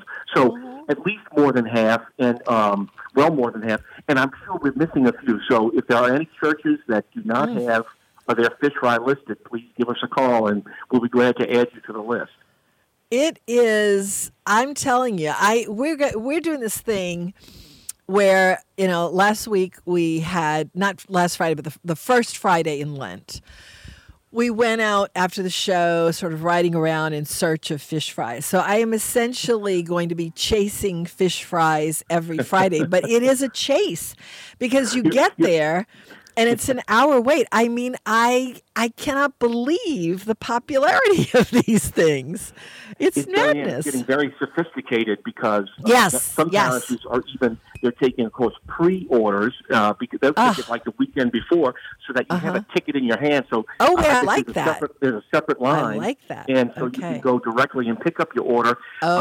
Uh, if you don't order early, some, you, you, you're going to sometimes find yourself in a long line. Uh, so it, it, that's the mystery of it, uh, and and some people, I think, year after year they have their favorite spot, uh, mm-hmm. and they go they go back to it year after year. Yeah. But you always have some new ones po- popping up, and, and I think really there is a little bit of a, a, a, a healthy sense of competition. Oh, absolutely. Among the parishes. and uh, so I think you know, that each other has a little. Sometimes they put a little specialty uh, side order in and stuff like that, and yes. and they really take it. This is serious. I know it is. It is, and that makes it all the more fun. I mean, I don't know about you, but I remember my parents were very involved in Saint Lawrence Parish back in the day, uh-huh. and um, it was five dollars, and it was fried fish, fries, and I don't know, maybe some like little salad or something like that. And that was it. I mean, there are drive-thrus now. I didn't know about this pre-order thing, but I definitely want to know about that because I don't, you know, I'm I'm driving Tom around and we can't stand in an hour line, you know. So, right. So we got to know about this pre-order business because I want to well, sample what, them, and I just we haven't been able to do it. Go ahead, what? No, in in the list, if they if they do mention that it's pre-order, we always put that in there because it does yeah. give us a little opportunity to say, hey, let me call early. If if it's okay. not there. That means it hasn't been, they haven't told us about it, or if it just doesn't exist, you have to drive up. And, okay. you know, of course, some parishes have, you can drive through, uh, uh-huh. or, or yeah, sometimes it's... you can park and eat in the cafeteria. So there's a, there's a little bit of difference there. I know. It's like, you really do. It's like, it's like a restaurant now. It's like they all have different things. And I don't know, like I last year, I really wanted to go to Our Lady of Lourdes because apparently that was the one. But that is down in, you know, I mean, way down there. We were down there Saturday for that Cook-Off for the Coast, and that's where I saw it. And I remembered, oh, last year I wanted to get down there, but it was just too far. So, the but then Violet, I realized, yeah, that's the one in Violet. Yeah. In Violet, yeah. yeah they, they've got, listen to this. They've got lunch plate fried fish, shrimp, or uh, a corn. Comes with french fries, bread, choice of one side, coleslaw, potato salad, jambalaya, Cajun potatoes, green beans, or baked macaroni. Also available two dollars side orders, bowl of seafood pasta or seafood gumbo, various desserts sold. Do you need anything else? Yeah, but see, like, I have to go see that. I mean, I have to go see that. That's about as far, like, back in the day, I was just talking about, if anyone had said, I'm looking into the future, and this is what the circa twenty twenty-four fish fry is going to look like, everybody would have fallen on the ground laughing. But, I mean, this is serious stuff. Okay, so the one that we went to last year at Saint Anselm was a drive-through, okay. first of all, which I loved. And it was, okay. I think, fish, catfish. It had a crab cake and a couple of yeah. sides. And and I thought, you know, that's pretty that's pretty good. That's pretty fancy. And then yeah. I tried to go to Saint Catherine. I think they have a soft shell crab. And I just thought, you know, what is the absolute ultimate? Is is Our Lady of Lourdes the absolute ultimate based on what you've seen? You know, we were going to, uh, we never, it never materialized. We were going to have a kind of a friendly competition one year to have actually an independent group of judges where people would, they would bring. I want to volunteer. You know, Go ahead. Yeah, okay, let's do it next year. They bring it to a, a, a you know, a, an unimpeachable panel of experts. Okay. And then you uh-huh. eat, your, eat your fish, and then you, it's it's scored just like Chopped and everything, and, and so uh-huh. we would come up with some kind of a champion. Uh, but uh-huh. we, we haven't done that yet. But no, I've heard a lot of good things about all those places. Uh, yeah. Saint Anselm, you mentioned, actually this year they, they have soft shell crab. At least uh, it, it may be available, but that's one of the listings that they have. And they also have uh, fried or boiled shrimp Caesar salad. And uh, the um, you mentioned Saint Ca- is it Saint Catherine or is that uh, Saint Catherine's one we didn't we couldn't get into because it was too long a line. Too yeah. long a line, yeah. Well, they, yeah. They, they're selling soft shell crab dinners. Uh, with mac yeah, and cheese and hush yeah. puppies. So, yeah. Now, the one that we say... went to last week was Mary Queen of Peace. And okay. I, I was just saying how much I loved it because, you know, I'm a product of Catholic schools. My kids are a product of Catholic schools. My son lives in Los Angeles. His kids are in Catholic school, and they're all kind of doing the same thing. You know, my husband had the barbecue booth at the fair. My son has the Asian booth at his fair. Although he didn't, he didn't realize because I was looking in his garage and there was like a whole bunch of kitchen equipment in there. And I said, what's this? And he says, well, what they didn't mention when I volunteered to be the captain of the booth is that in the whole year between Uh, festivals, uh, you get to keep the equipment. So we didn't have to do that when we were doing it. But I mean, it's like a, it's a legacy, you know. It's it it's uh, it's people who come together for a community, and they put this thing on. And I guess it's human nature to just keep making it bigger and better. But when we were at Saint uh, at Mary Queen of Peace, we were looking at this row of um, floats that the kids make out of shoe boxes. And it was, uh, you know, the, the Knights of Columbus, which my dad was in, and the Scouts, which my son was in. And so I was just like swooning in this, in this like, you know, heartbeat Uh, nostalgia for really good times. And I think that's yeah. a big part of it too. There are people who just want to be involved in it, you know?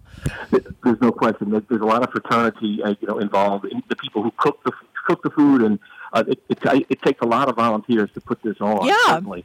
And but over the years, as they do it more often, and, and they, they learn how to do how to cook for for the masses, yeah. they get better and better at it. Yeah. It's a real talent to be able to mm-hmm. do it. It's a science to be able to yeah. do this much.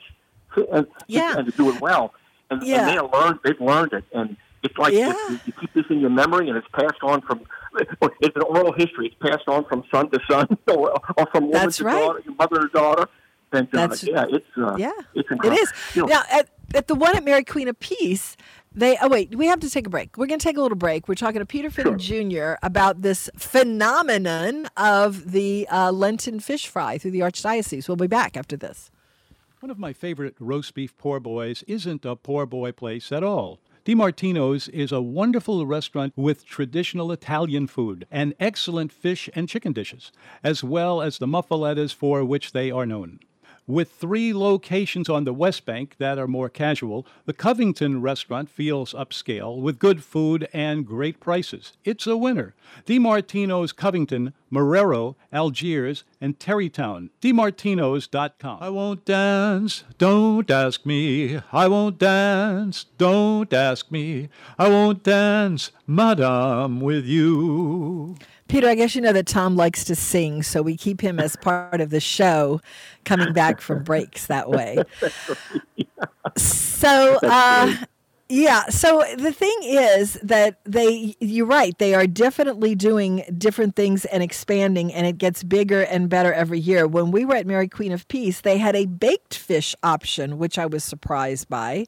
And that's right, the, baked fish, that's correct. Yeah, and the and the green beans, which were canned, of course, but not the ones my parents were serving. These were uh, heavily uh, coated with Parmesan cheese and garlic. I mean, it was... And then they had this dessert table, and they had a chocolate cake that had raspberry mousse in it.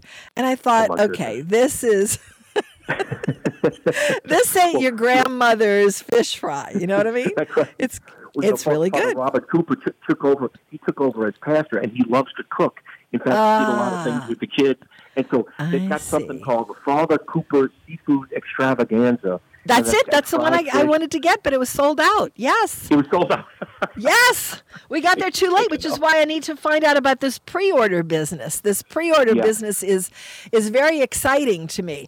You know what? I'm going to throw something out, and, and I know that if you even think about it, and heaven forbid do it, you're going to come back and curse me later. But this thing sounds ripe for...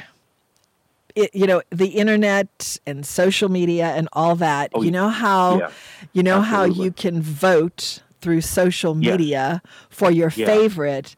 That would yeah. be a fun thing, because people are always looking for the best one. Like, I had to text my friend who lives in Metairie, what's the best one in Metairie? And he came right back with Saint Catherine. So, you know, this is, we obsess about this kind of stuff. This would be kind of fun. Have you thought about doing that?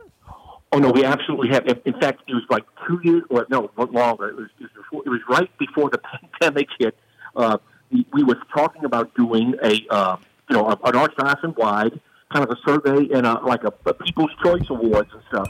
And we uh-huh. were all ready to go with it, and then the pandemic hit. And, of course, everything went out, you know, went out the window. But, no, mm-hmm. that would be a great idea uh, to, to, you know, to... to in, implement, you know? That really yeah, I mean, I don't know how that stuff works, and I, I would never vote on it, but, like, you can you can have your customers vote, and it might not necessarily be truly legit depending on how enthusiastic your customers are, but it's a fun thing to do, you know? That's the thing. We, I think to figure out a way of, to not get it weighted for, like, the bigger parishes or whatever, or just kind of, well, you know, how to, how to uh, how to vote early, vote, vote often, you know? yeah, but you see, that is the way those things work, you know? I mean, right. you can you have to take them with a grain of salt, but it's still fun nevertheless, you know? Right. And right. and so I, I just, because I mean, I you know, you've you've only got six weeks. You got to hit the best ones. So you got to right, you got to get a right. game plan when Mardi Gras is ending. You got to get your game plan ready so that you can go to the best ones. You see, I think it would be helpful. So, what are some of no. your favorites, and what are some of the ones that people are talking about, even though it's not on social media? Man, you know, uh, I, I I've been to some some. Uh, I grew up in Saint Leo the Great Parish, and they they, all, they have a great they have a great fish fry. Saint James Major, uh, right down Gentilly on Gentilly Boulevard, uh, uh-huh. they've got a very good uh, fish fry, and also Saint Gabriel the Archangel has has an ex- excellent fish My fry. My sister works that. My sister uh, will tell me that she's making like three hundred pounds of potato salad. Wow! And I know not to try and get together with her during Lent because she's occupied. But I think I think it really is, like you said, word of mouth, and you know. But I think once you find one or two places that you really like, then you just got to make a game plan. You got to get there early, or, or you know, order early, and just say, "Hey, I'm going to do it." It's also it's nice to try, you know, do different things. I mean, obviously that's that's also the adventure of it, you know. But uh, I mean, I, I would start really. You, you literally could look at this list. There's sixty-eight parishes on there right now. See what hits your fancy, and then just try one, you know. And then I think you have to go out and and uh, and, and do it yourself, you know. And yeah. Uh, yeah. I, and a lot of the proceeds go, you know, obviously to, to good causes or to some specific, you know, things which are very helpful to uh, uh, the outreach, you know, to the community. So that's where that's where the money goes. So do you do you have on your list at the Clarion Herald? Do you have a the menu, the full menu for all of them? We, we we have yes we do we, yeah, okay. Whatever they they send in now if uh, okay. we uh we, we probably have to edit it down a little bit if, if some, some parish gives us you know a ton of stuff we may have edited that a little bit but you know, for the most part we have uh, the, the full menu for each uh, fish fry uh, okay. that, that's sent in so yeah okay. it's good to look over. Okay, are any of them doing the basic model with just the fish and fries? Is that still anything that you see? I mean, I, it seems to me that it's gone well beyond that. I would say the base right now is you have the fish, uh, coleslaw, mac and cheese, and a, either a bread or a dessert. So in other words, that's kind of like the uh, that, that's kind of like the minimum. I mean, to get uh-huh. in the game, I think that's the minimum. you, yes. You can order, well, I didn't know. I, I felt like go ahead, of, of individual things, but the, the individual kind of dinners. All include, you know, usually fries, coleslaw, and/or potato salad, uh, uh-huh. maybe, maybe some green beans, and a dessert or a bread. So it's really, uh-huh. you get a lot to eat. You really do. Yeah, you do. You absolutely do. This extravaganza at Mary Queen of Peace, it was uh, fish and shrimp and onion rings and two sides. I think there were hush puppies. I'm not sure. Maybe. But you got a drink and a dessert, wow. and I think that was wow. seventeen dollars. And it was oh, and crab cake. I forgot the crab cake. Did I say crab? The crab cake. cake. The yeah. Father Cooper Seafood Extravaganza, seventeen yeah. bucks. Yeah. So, and let me tell you what. Let me tell you that crab cake. I want to find out about that crab cake because I've seen less interesting crab cakes in much better restaurants. I got to tell you, whatever who's doing that crab cake, it's good. It looks good. Boy, and. Like, you know, they learn from year to year, and they try to, and listen, I think like anything else, you try to, hey, how can we do it better this time, you know? And I think yeah. they, just, they, uh-huh. they learn, yeah. you know? And it's... Uh, it's, I remember when I was, I'm so old, when my, my mother, really, we didn't really do fish fries, uh, like go out and buy fish fries. My mother would make something called codfish balls, like sauteing oh, flour, gosh, yes. flour with little potatoes and little yes. green onions and onions. And they're like little platters, and, and she put them in this butter or olive oil or whatever and make them. And it was just like, you, you can't find codfish uh, in, in a can anymore. But, it was, but do you really want to? It was so good. Oh, you liked it? Well, I used... this was good. This was good. What did we know, right? It was a different time. Let's just say it was a different time okay, back that's then. True. Do you know? That's do you true. know when the fish fry started? Is there a history of the fish fry? No. I mean, I know that it was there when I arrived on the scene, and that was a while ago. So when did yeah. when did they start?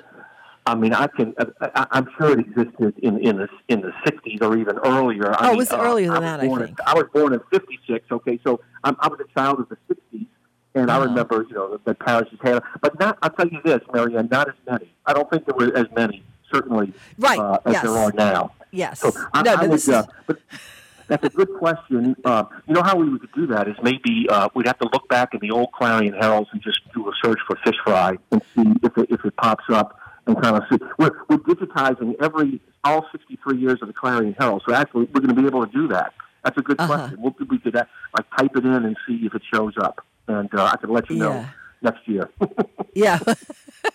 Well, I think it's uh, I think it's total fun, and I'm I'm having a good time so far. But I feel like like last week, I was saying this last week we did not do one because okay. I I couldn't do one. We I can't stand in a line of an hour. And, you know, yeah. either have Tom with me or leave him in the car. I mean, I just couldn't do it. So sure. now that I know about this pre-order business, I will be in that number for sure, because I oh, do want to experience as many of these as I can. But, um, but it, you know, it, it's got to work, you know. I mean, right I, I know. Now, I think, I think, don't hold me to this. I think Saint Anthony of Padua on Canal Street has a pre-order. Uh, uh-huh. I think they have a pre-order. I'm just looking through my list. It looked like Saint Catherine had a pre-order because I saw a shorter line of people walking up. Let's see if they may have. And if they do, I'll tell you who's going to be in that line this weekend. I got to try that soft shell crab platter. But I wouldn't. Uh, you know, I would do in that list. There's phone numbers, and generally, uh, when they when it includes the phone number, they may or may not. They may have a, a, a pre-order. So if you in that list. If the, if the church has a phone number there, call the phone number and ask them if they have a pre-order. Okay. All right. That's good. Now, before you go, I want to ask you this. Uh, well, first of all, what do you have a favorite of these, right, that, that you well, go you know, to? Uh, so I tell you what, Saint Uh, Saint I've been to Saint Anne. Uh, it's it's fantastic. Saint Leo the Great is, is really good. Uh, Where is Saint that? Saint Major, uh, it, it, I'm sorry? Where's Saint Leo the Great? Where is that? Saint Leo the Great is, is right near the fairgrounds. Uh, okay. It's it's, uh, it's uh, in Gentilly, and okay. uh, that's, that uh-huh. was my parish church growing up. But they, they do a great job. Saint Peter Claver does a great fish fry, mm-hmm. uh, and, and uh, you know I, I think um, also we've heard good reports about Saint Gabriel the Archangel out in Gent- Gentilly Woods yep. uh, as being very good. And uh, I think a lot of the Metairie, you know, the Metairie churches do great. I, I don't know as much about the North Shore, but you seem like you, you know more about certainly about the North Shore than than, than yeah. I do. But I know that they they've got some awesome.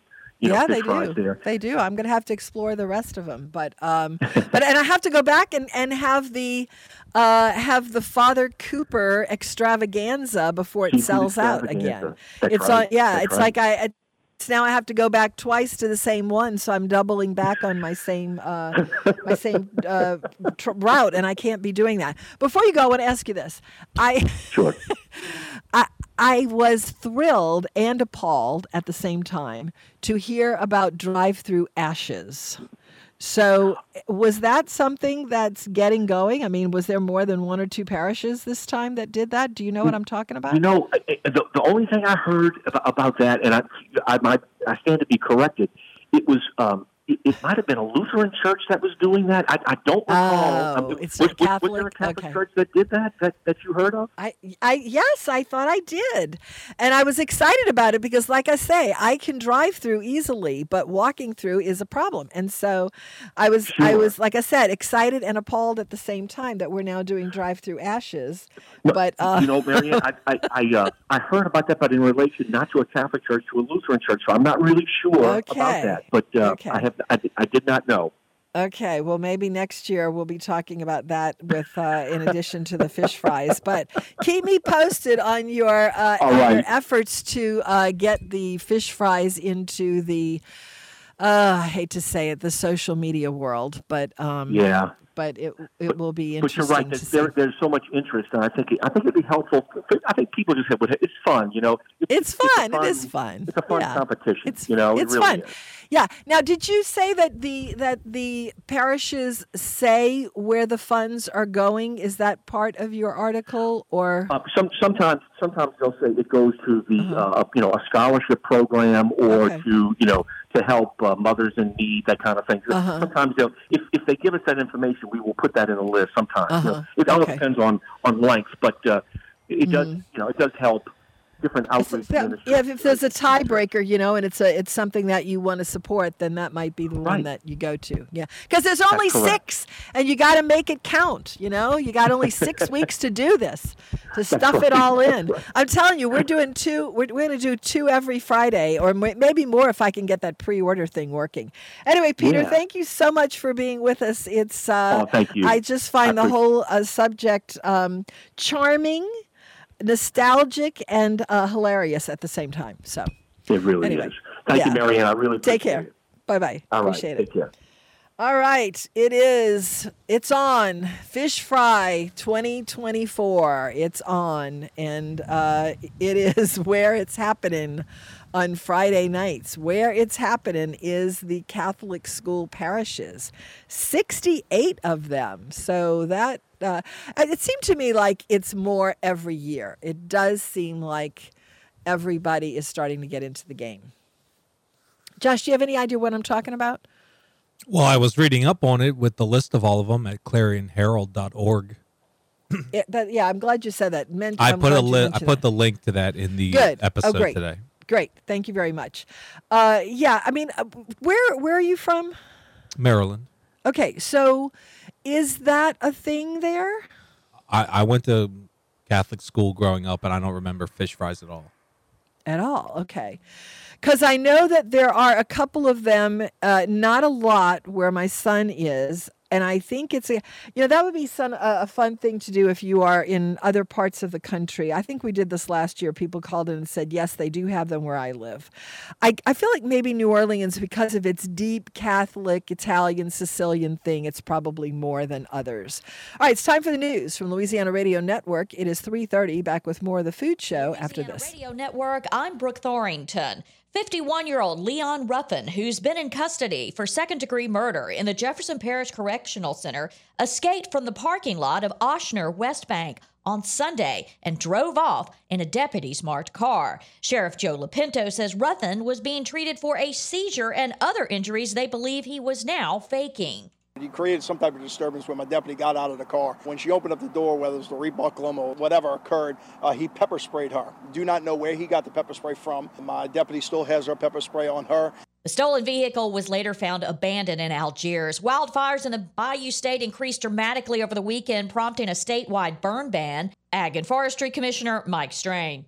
Please do not light that match because we don't do not want to return to what we saw in August with these massive, massive wildfires. He says several burn piles got out of control and they believe in some blazes arson could be involved. L R N.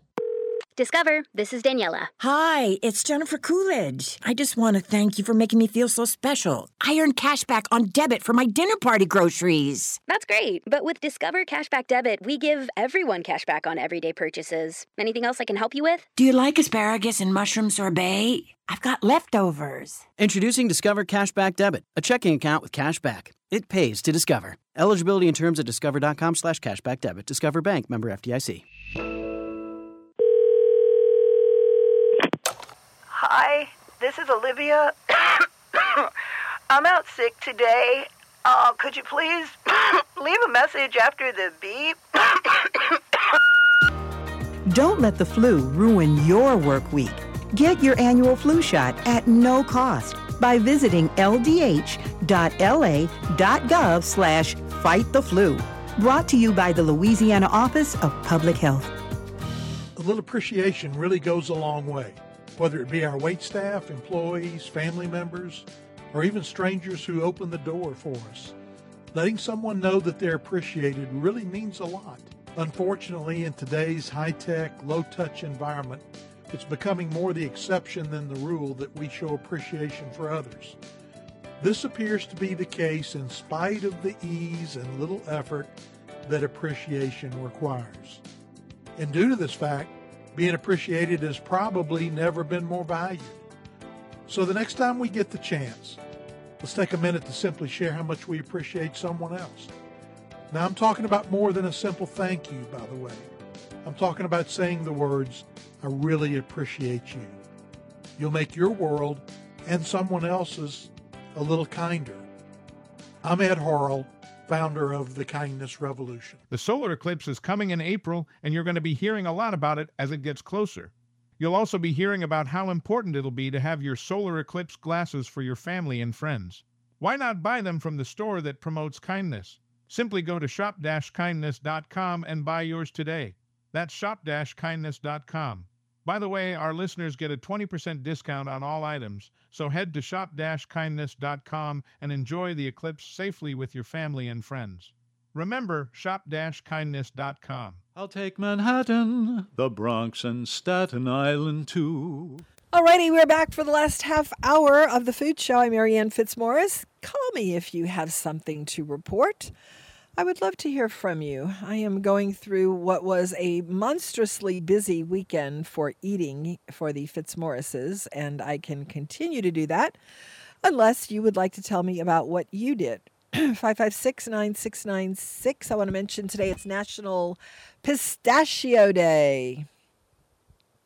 Tom says the best use of pistachios in New Orleans is the dipping of the ends of cannoli in them at Angelo Brocato's, which, like most makers of ice cream, makes bright green pistachio flavor. It's the green part of spumoni, too. That flavor is so delicious that Tom wonders why it's not used more often, as in pistachio snowballs, pistachio bread pudding, or in savory dishes. Tom said he can't think of a non-sweet use of pistachios other than eating them right out of the shells. Remember that there used to be gum machines filled with red-shelled pistachios? Tom said he can't remember the last time he did, but it has to be twenty-five, thirty-five years, but more so. He thought about this the more intrigued he was, so he started looking through a few cookbooks. Finding nothing there, he did a web search and came up with a bunch of grower organizations that seemed to be quarreling with one another about aflatoxins and the difference between machine-shelled and hand-shelled nuts. Pistachios originally came from Iran, which produces more pistachios than any other country. The United States, or you could say California, is a close second. They're very good for you. Eating them in the shell is so slow, you stop before you can eat the equivalent amount of peanuts. It's annoying to eat pistachios, but I do love them. five five six, nine six nine six is the number if you would like to call. I am here awaiting your call. All right, so after we had the fish fillet, or the Filet-O-Fish, we wound up at, uh, I had to sit outside. That was my number one thing, and so I started racking my brain about another place where we could sit outside, and I just didn't want to go into the quarter. But I wound up spending half an hour in the quarter because of street closures, and the traffic was abysmal. And I didn't want to be in the deep quarter. I thought about Parkway, but I wanted to get some, you know, content out of what we did. So then I thought about this place on Ferret called Val's. Do you eat Mexican food, Josh? Uh, I've been to Val's for their margaritas. Okay. Which are very good. That's it? Uh, That's I'd, it? I've, no, I've had some food there. Um, yeah. I, I generally, um, Mexican for me is frozen drinks and chips okay. and salsa. Uh-huh. Well, um, do you like the place? Yeah, Val's is, Val's is good, and I guess it suited your half indoor, half outdoor vibe. Yeah, it wasn't, uh, there was no half indoor. We were outside, and we had a half half sunny table, which I didn't like, but Tom was in the shade, which was the important thing. I like the servers there. They're very nice, very helpful. I like the fact that they have a little doggy uh, biscuit bowl. And I like the food, kind of, sort of. I think it's definitely uh, maybe elevated Mexican. I will say that I am crazy, crazy about their guac because I like lime. I think the... It's not the hard fresh... to make great guacamole. Just fresh stuff, lime, done. Yeah, it... yeah. Uh, we used to make it really in a much more complicated way, and it was very good. Tom made it, but I decided that the simpler guacamole, the better. So you mash the avocado. Um, you were across know... the street from one of my new favorite spots, though. What, Rouse's? Uh, no, the uh, Pigeon and the Whale right there on Ferret Street. Okay, the pigeon and the whale. New England trying, seafood kind of theme. Yes, yes, yes. It's a really interesting place. And I'm trying to remember the menu, which I think is extremely small. And I I really uh, was intrigued by it. I mean, I wouldn't have gone there because we were looking for an outdoor space. And right, that was right. the one that I thought It's like about, being but... inside of a ship. Yeah. Well, maybe I'll just put that on my list for some place when it's not such a beautiful day. But um, I know that we had the folks, I feel like we had the pigeon and the whale people on. And uh, I thought it was, it's an interesting concept. But, you know, you're much younger than I am. So that's the kind of place that you might gravitate toward. Whereas in my case, I would do it because I feel like I should know something about it, doing what I do. Um, but it wouldn't necessarily be a go-to. But I do want to. I do want to get over there. But I did notice it on the way, uh, the way out, and I think it's in a little spot that's really changed a lot. Pigeon and Whale is where Bar Francis used to be, right? You would walk right past it and not know a whole restaurant. Yeah, yeah, yeah. It. I know. It's like it's part of. Uh, there's a wax center there, and it used to be uh, Pic- Piccola Gelateria, and that's really good. Or I, I think that's how you say it. Anyway. Um, I do want to, I do. I think it'll be good it when it gets really, really hot outside because it is like a dark little cove right, okay. right off the street. Well, I don't like dark coves, but I could see that if it is really hot outside, you might want to feel like you're, you know, in some place really, really chilled. All right. So my cat's about to knock me off the air. Um, we had the, uh, we had the chips, which are nice, very thick. We had this guac, which is, I'm guessing, simply avocado and copious amounts of lime. And it was just really, really fresh and delicious.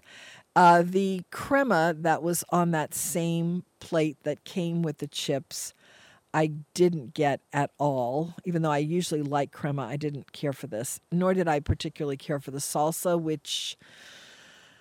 I don't know why. I just, it was a flavor in it that I just didn't really, really like all that well. We had the empanada, which was a beef empanada.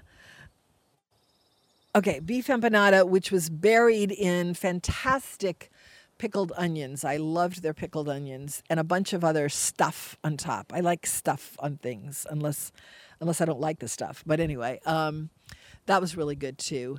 And then we had um, queso, the chori queso. I don't care for their house-made chorizo. And uh, nor did I care for their tortillas particularly. So um, I would say it's kind of like a fifty-fifty on um, vowels. But I did enjoy being out there. Do we have a spot, Josh? Is there a spot for you to run? Uh, yes. Okay. So... Um, I'm going to go ahead and, and take Sherry for a minute, and then um, I'm going to get up during the spot because I have an injury from my cat. All right, go ahead. Sherry, hi. Hi, Mary Ann. Hi. In your efforts to eat outside on a beautiful weekend like we had this weekend and to get good Mexican and chips, I had to try a couple different places this weekend before I found the right place. But I wanted to mention, I've been to Val's. I do like Val's. I think there's like a younger, hipper kind of cat, kind of yes. crowd that goes there. Yes, you know? But you're young and so, hip, uh, see? It is, it is. So I always feel tad, a, a tad bit old, but I'll but I'll go anyway. And they also have a great happy hour, which probably is why it brings in such a younger crowd. Yes. yes. But um, I this weekend I was working behind my computer all weekend, and it was beautiful outside. I needed to lift my eyes from the computer, and I said I wanted Mexican, and I wanted to eat outside. So okay. I told John, let's go to that place on Chapultepec that I haven't been in forever, Barracuda. Ah. So we drove all the way out there, and we got a parking spot right in front. And then I looked in, and then I decided, because I knew they had, I wanted to be outside. I needed to see sunshine. Yes. And I looked, and they looked very busy, but the outside area looked shady. And mm-hmm. I wasn't feeling that. I was just like, I wanted to be in the sunshine. Yes. It was very yes. crowded and shady. So he looked at me, he's like, okay, as he does, very kindly. And we did not go in. And we left there, so let's just head back down Napoleon and go to El Pavo Real because they have an outdoor seating area as well, and we love El Pavo Real. So we get there, again, loop around, finally get a parking spot right in front, and I look, and I'm like, well, their outdoor seating area is shady, too. No. But it was also happy hour, and I was hungry, and I knew he was. Because even so, when you go inside El Pavo Real, it's it's sunny inside. Even if it's shady outside, it's always light and bright in there. So that's where we went, and the food was wonderful as always. But I get it. Like, when you want to sit outside, it's got to be the right conditions. Yes, it does. It does. Josh, yeah. Have you been to El Pavo Real? Real because I uh, I know that was a favorite of the guy who used to do the show before Patty, and he was a young guy. I want to go there because I've heard great things about it. I've never been. I didn't know they had an outdoor space. If it's the space I'm it's, thinking about, I'm surprised that there is an outdoor place, but I could be totally mistaken about where it is. Well, it's it's for, for old New Orleanians, it's where the Time Saver used to be, because um, my husband will tell you that because he had his bicycle stolen from there, like, in the sixties. Someone stole his bike, and we were sitting there eating inside, and this little tiny little guy, little bitty cute, maybe three or four, rolls into the restaurant with his family on a little tiny bike, and John's like, don't leave that bike unattended. You don't know what might happen around here. He'll never forget getting his bike stolen. But it's on a corner. Permanent where, scarring. I know. I know, right? It's stuck with him, clearly. And um, he can sit in there and tell you, like, where the counter was, where the candy used to be. And it's really cool. The same old original floors in there are in the place, so much that there's a, a kind of fun little slant to the building. All the, the tables on the left side kind of slant with the old green and mild, beautiful, green and white, beautiful old tile. But it's kind of charming. But there's lots of bright light and windows. But the, the courtyard outdoor part is if you're – so you're on the corner of Napoleon where it meets Fountain Blue. And I guess that's the intersection of also Broad Street, I guess, right there. But if you're looking at the restaurant on the right-hand side, I don't think it used to be much of anything until COVID. They never used it as an outdoor space. I think it was just storage. But they cleaned it up really, really cute. And it's just a nice little space. You still, I think you go inside to order. Then you go, I don't think they have table service outside. But they have okay. table service inside, of course. But I got it. I got to have bring Tom there because Tom's obsessed with the Time Saver. He would probably recognize the place. So I'm glad to know that it's enough of a footprint of the Time Saver that, well, I'm sad oh, about yeah. John, you know, it, it's revisiting old scars. But Tom doesn't have those scars, so I will bring him there for sure. I, I like to remind John when he tells me those kinds of things. I. He has very um, good recollection of what the Tom Saver liked. I'm like, I'm sorry I wasn't born yet, John. I don't remember when those things happened. I love to tell him that, remind him that he married a younger woman. So I don't remember when it was the Time Saver, but he okay. has very well, vivid Tom memories. Will. But the Tom food absolutely wonderful. Will. Tom, yeah. Tell Tom okay. and see if he remembers. Okay. The food is wonderful. All right, okay. You can hang on, but I have to do have to go right now. I have a spot to do. I'll, I'll let you think about it. We're going to take a break and be right back after this. Seafood has been a local favorite, serving their house-made roast beef po'boys, seafood po'boys, and even a French fry po'boy in a fast, casual environment. Here is an extensive menu of salads and sandwiches and fried seafood, baskets and platters, as well as sides like stuffed artichokes, meat pies, and jalapeno cheese bites, and we love the very attentive service here at Mandeville Seafood Restaurant and Market, celebrating twenty-five years. Parish Coffee is a small batch, handcrafted blend of carefully selected Central and South American beans, skillfully roasted to produce a coffee that is aromatic when you open the bag, robust when it's brewed, and very smooth and mellow when you drink it. This is a coffee that will take you through the day, a gourmet roast without the gourmet Gourmet price. Pick up a bag where you shop or go to parish coffee dot com and see the full line. Parish Coffee. Hashtag wake up to Parish. I get misty just holding your hand. Okie dokie, I want to tell you about Chisasi Ham. Chisasi Ham is our local iconic ham. It's a one hundred fifteen year old company. They don't only have ham, although the Chisasi V I P ham is sort of the flagship of the operation. They have a bone-in ham. They have roast beef. They have several different kinds of sausages, somehow or another affiliated with Saints players, and then others that are affiliated with products, like there's a Tony Sashery one.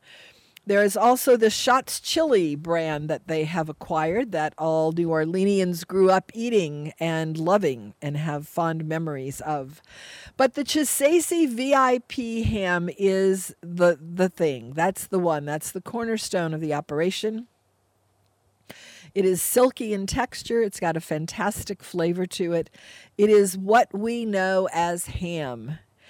I know that Nancy, one of our uh, favorite callers, tells me about her grandmother, who says that she went with her grandmother to uh, shop at, get some, quote, cold cuts back in the day. And when she ordered the ham, he said, "We're out of Chisasi." And she said, "You're out of Chisasi? Well, if you're out of Chisasi, you're out of ham." And that's the way we've always thought about it. And that's the way we still think about it. So ask for it to be cut. If you don't see it right in front of you, Chisasi, Chisasi V I P, that's the one that you want. It is available in all the stores. And if it's not in front of you, ask for it. They'll find it for you. Chisasi.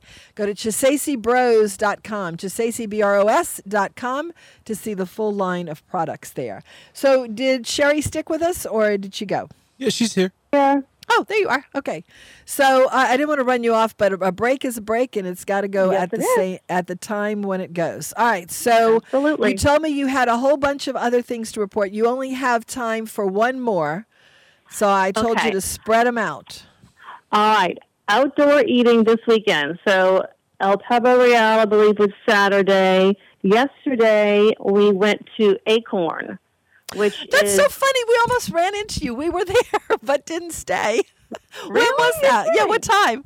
What time was that? Oh, it was probably around one-ish. Oh, okay, so we would have been after you. Yeah, okay. one thirty or it's so. It's a good place to go when, you know, out on a beautiful day. So how was that? It is. It is. It, it was good. We go there often, and it was a nice little secret at first.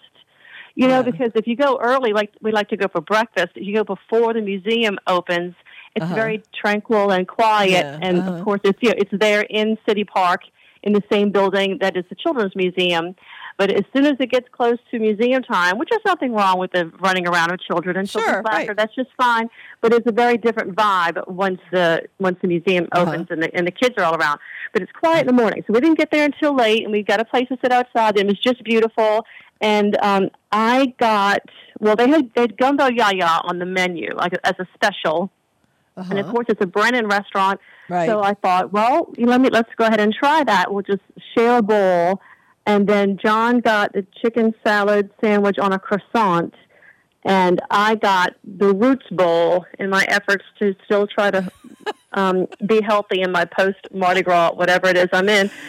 So I got the Roots Bowl, and, and it was it was It was good. Um, it's like with a little bit of brown rice, and it had roasted beets and and carrots and kale and Let's think about potatoes. This. Let's think about this. You go to a Brennan restaurant and order mm-hmm. a Roots Bowl. Now, what is wrong with that decision? I know, I know. But you got to understand this menu. It is very much geared around most of it towards children. It's eclectic, like, was, for sure, yes. Right, and that was kind of yes. part of my complaint in the beginning. I mean, you know, uh-huh. they would give you, you, actually, even the silverware was kids, tiny. Kids like can't tiny go plates. Without their parents, you know?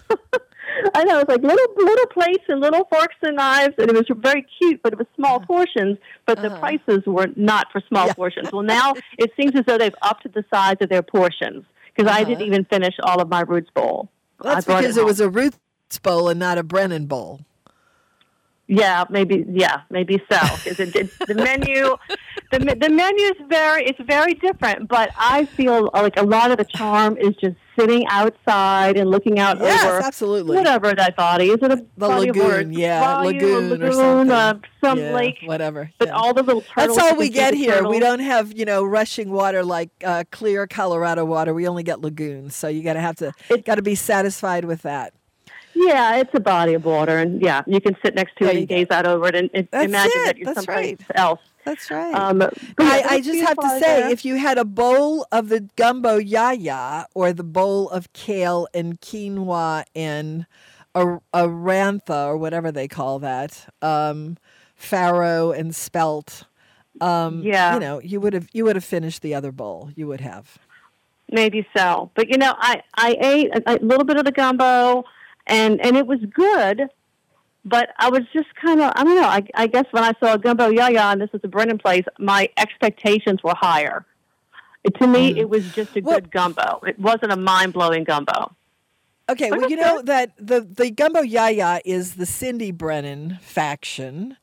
And, I mean, she's all by herself. She's only got Mister B's, which is enough. And that's where the Gumbo Yaya is. I had gumbo at Dickie's Palace Cafe. And I thought it was really good because, you know, his his nephew is making the andouille for that gumbo. And um, hmm. and it's it's exceptionally good andouille. Uh, it's not a full dark, dark roux. It wasn't all that dark, was it? I mean, it was normal brown, um, but not dark, dark. Correct. And I like the really dark roux, but it was, it yeah. was yeah, medium brown, but yeah, I not thought it too was light. Good. It looked it looked yeah. beautiful, and yeah. it was good, but it tasted very much like the kind of gumbo that I would have at home. But John's was uh-huh. good cook, so you know. But yeah. it, I was just not not blown away. But there was nothing yeah. nothing wrong with it, you know. And the service, yeah. of course, is always very nice. Right. And um, they have French truck coffee over there, which John really likes the French truck coffee. And it was just really pretty sitting outside. So I just want to give you another idea or an option of where to go with Tom outside, but you yeah. already almost went. Yeah, but you know, it's it's hard to find a parking place, which was funny because we actually did have a parking place yesterday. And and and I just kind of almost didn't feel like dragging Tom all the way back there because it's all the way around the back, as you know. I find the walk. menu to be not especially appealing. Do you find that? I, I agree. I yeah. agree. Like, I, I wish yeah. there was more in terms of interest. Now, maybe that is to keep the crowds down, and the only people that are really going to go are people who have kids in tow.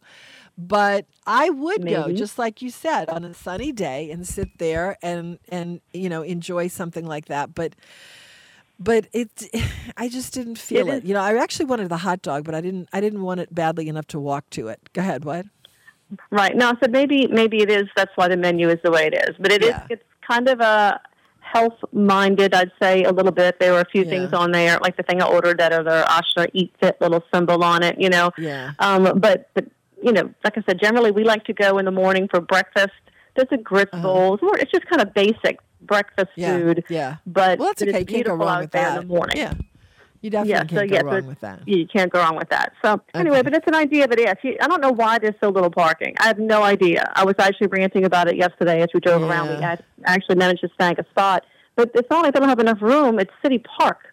Yeah. It's giant. Yeah. I don't know. but it, and there's a gravel parking lot. Like, just add another load of gravel and make it a little bit yeah. bigger. But it's, no one asked me, so I did not yeah. offer my opinion.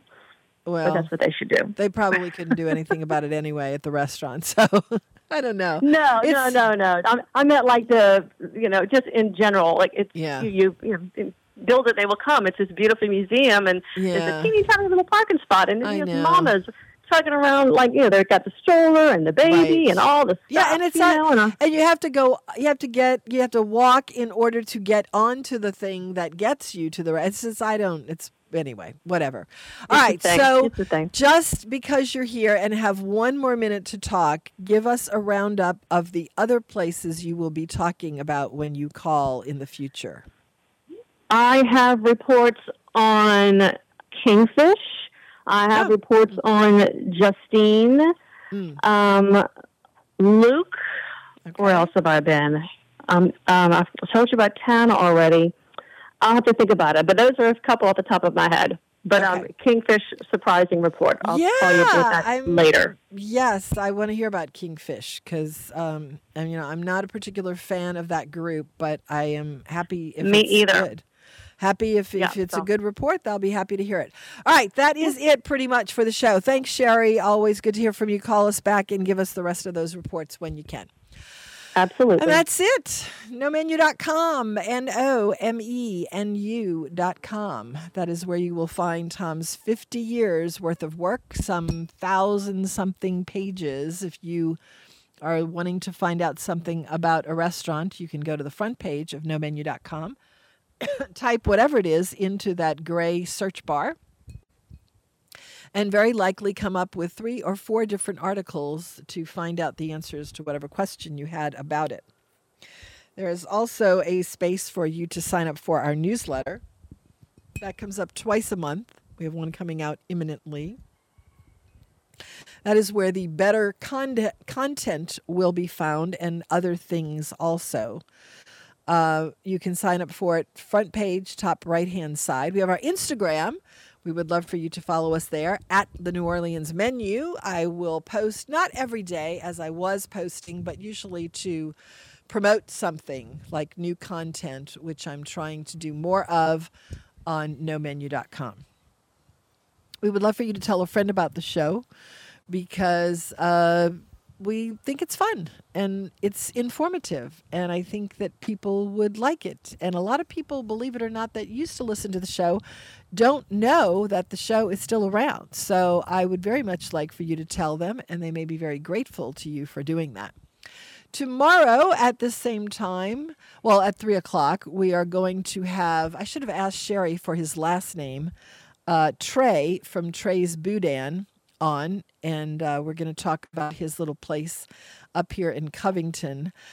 I have to say, I think his hogshead cheese is the best. I would have to put it side by side with Terra Nova, which was previously my favorite, but I think Trey's is the more modern version of hogshead cheese. It's It's not pretty. It's very, very chunky. And it's it's more, it's a twenty twenty-four version of this old uh, Cajun thing, pork product, as it's called on the internet. But Trey's Boudin will be on. And then we have, uh, the following day, we have another Trey, which is odd. I can't remember his last name right now, but he is the chef at Josephine Estelle. And we'll be talking to them. And that's all I have time to tell you about right now, but stay with us. We're going to have uh, guests, as we always do, uh, on the Food Show.